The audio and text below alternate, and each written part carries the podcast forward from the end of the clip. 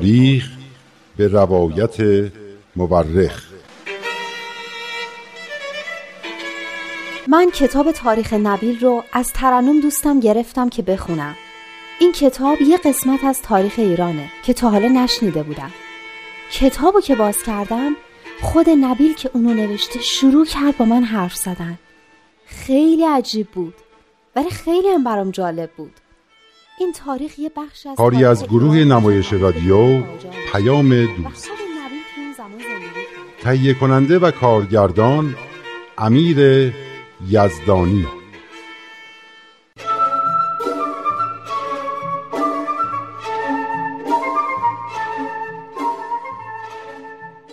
نه سال از زندانی شدن حضرت بهاءالله و خانوادهشون در شهر عکا گذشته بود. حضرت بهاءالله راه درازی رو تا عکا طی کرده بودند. از اون دخمه تاریک وحشتناک تو تهران که اسمش سیاه چال بود تبعید شدن به بغداد. حدود ده سال در بغداد بودن تا اینکه زیاد شدن قدرت و نفوذشون و احترامی که در میون مردم اون نواحی پیدا کرده بودن به حسادت ها و بدخواهی های دشمنا دامن زد و اسباب تبعید دوباره ایشون رو فراهم کرد. مردم بغداد و شهرهای اطراف وقتی خبر تبعید حضرت بهاءالله رو شنیدن برای خداحافظی هجوم آوردن. قوقایی شده بود. همون شعری که جناب نبیل از حافظ خوند. شکرلبی در شیراز پیدا شده بود که آشوب لبش بغداد رو به هم زده بود. نجیب پاشا پیشنهاد کرد که حضرت بهاءالله برای خدافزی به باقی که در حومه بغداد داشت برن. باقی که بعدا به باغ رزوان مشهور شد. اونجا بود که حضرت بهاءالله مقام و رسالت خودشونو بر پیروانشون آشکار کردند. این بود که ماتم و قصه به جشن و سرور تبدیل شد. واقعا که چه روزای خوبی بوده. چه خوش بودن عاشقای اون مولای بزرگ. معلوم شد که حضرت بهاءالله باید از بغداد به استانبول برن که اون موقع مرکز خلافت عثمانی بود. عثمانی ها از اینکه حضرت بهاءالله مثل بقیه تبعیدی ها و پناهندگان سیاسی برای گرفتن کمک و در واقع برای گدایی به دربار عثمانی رو نکردن دلخور شدن.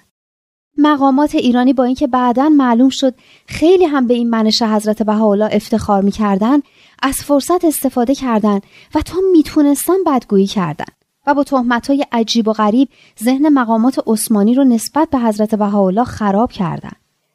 هنوز چهار ماه نگذشته بود که حکم تبعید دیگه ای صادر شد. این دفعه از استانبول به ادرنه. ادرنه کجا بود؟ آهان، شهری در کنار دریای سیاه. در بخش اروپایی امپراتوری عثمانی وقتی حضرت بهاءالله به استانبول و بعد به ادرنه تبعید شدن اولین بار در تاریخ بود که پیامبری یا به قول بهایی ها مظهر ظهوری وارد خاک اروپا می‌شد. همه دینا در شرق ظاهر شدند و بعد در غرب انتشار و قدرت پیدا کردند. ولی حضرت بهاءالله شخصا وارد غرب شده بودند. اونم به خاطر توطعه ها و دستیسه های بدخواهانشون. می‌گویند عدو شود سبب خیر اگر خدا خواهد. عدو یعنی دشمن. اگر خداوند اراده کند اعمال دشمنان هم در جهت خیر و مسلحت قرار می‌گیرد. بقیهش را بگو دخترم. بله در ادرنه اتفاق بسیار مهمی افتاد اونم این بود که حضرت بهاءالله نامه هایی رو به سران و پادشاهان و امپراتورای عالم نوشتند و اونا رو به صلح و عدالت دعوت کردند که یه اصطلاحی هم داشت. اظهار امر بین المللی یعنی حضرت بهاءالله نمایندگان تمام ملل جهان را از ظهورشان و از رسالت و مأموریتشان آگاه کردند. که متاسفانه توجهی نکردن و این فرصت تاریخی رو از دست دادن و تقریبا همهشونم امپراتوریا و سلطنت ها و قدرت خودشون رو از دست دادن اما آتش کینه علما و حکومت ایران خاموش نشده بود البته حکومت ایران را هم بیشتر همان علما تحریک می کردند. آخرش هم کار خودشونو کردند و دوباره حکم تبعید دیگه برای حضرت بهاءالله صادر شد. این دفعه از ادرنه به عکا یه شهر بد آب و هوا که زندانیای خطرناک رو به اونجا میفرستادن تا در شرایط بدی که داشت خودشون از بین برن. دو سال اول که خیلی سخت بود. تو سربازخونه زندانی بودن. جای کافی نداشت بهداشت نداشت غذای کافی نمی‌دادند خلاصه از هر نظر که بگی غیر قابل تحمل بود اما بعد از دو سال و شهادت میرزا مهدی پسر حضرت بهاءالله که خودشو یه جورایی قربانی کرد اوضاع بهتر شد هم برای زندونیا هم برای زائرینی که از راه های دور به عشق دیدن حضرت بهاءالله می اومدن و موفق نمی شدن. حضرت بهاءالله همراهانشون رو از سربازخونه بیرون بردن و به خونه های مختلف منتقل کردند. در سالهای بعد اوضاع کمی بهتر شد. مردم و حتی مقامات شهری هم کم کم جذب بزرگواری و محبت حضرت بهاءالله و پیروانشون شده بودند. اما حضرت بهاءالله همچنان در داخل دیوارای شهر زندونی بودند. مقامات شهری به ایشون می‌گفتند که آزادن از شهر خارج بشن. اما حضرت بهاءالله می‌گفتند که من زندانیم و قبول نمی‌کردن. پسرشون حضرت عبدالبها که می‌دونستند پدرشون عاشق زیبایی های طبیعت هستند و سالهاست که گل و سبزه ندیدن دست به کار شدن. خونه بسیار خوبی رو در خارج از شهر عکا که صاحبش نمی‌تونست ازش استفاده کنه به قیمت ارزون اجاره کردن و مفتی شهر که خیلی حضرت بهاءالله رو دوست داشت و بهشون ارادت داشت رو پیش ایشون فرستادن. مفتی انقدر اصرار و خواهش کرد تا حضرت بهاءالله پذیرفتن. از اون به بعد حضرت بهاءالله توی این خونه که به قصر مزرعه مشهور شد زندگی می‌کردن. خارج از شهر عکا نه مثل یه زندونی مثل سلطان سلاطین با احترام و نفوذ حیرت آور حالا لطفا شما بقیش رو تعریف کنی بله دخترم حضرت بهاءالله دو سال در قصر مزرعه سکونت داشتند تا آنکه به قصر بهجی که همان است که شما دخترم عکس آن را دیده ای نقل مکان کردند. چطور شد که رفتن به این خونه؟ جریان آن این بود که شخصی به نام اودی خمار موقعی که حضرت بهاءالله در سربازخانه عکا زندانی بودند با صرف هزینه بسیار بالایی این خانه را ساخت که بعدها به قصر بهجی معروف شد چون در منطقه سرسبزی به نام بهجی قرار داشت. اما بیماری واگیرداری در آن منطقه شیوع پیدا کرد و اودی خمار با زن و بچهش آن خانه را ترک کردند حضرت عبدالبها ابتدا این خانه را برای سکونت پدر بزرگوارشان اجاره و بعدها خریداری کردند. این بود که حضرت بهاءالله بقیه حیات خودشان را در این خانه گذراندند.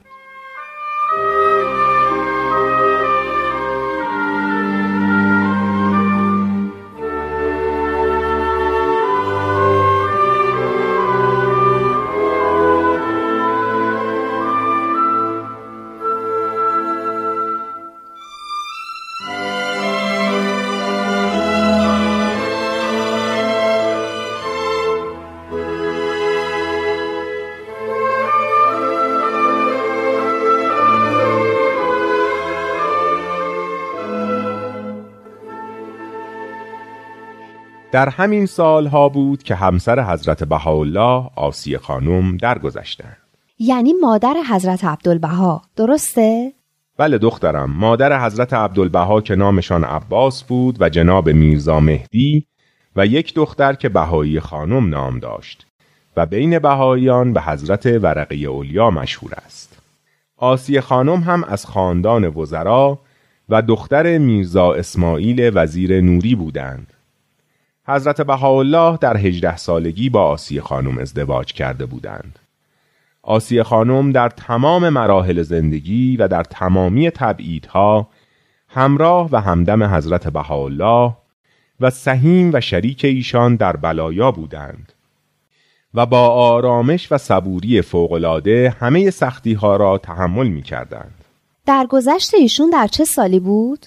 شش سال قبل از صعود یا در گذشت حضرت بهاءالله در سال 1892 میلادی یعنی در سال 1886 جدایی از یک چنین بانوی چقدر غمانگیز بوده بله اما در این سالها روز به روز بر شهرت و اعتبار امر بهایی افزوده می‌شد.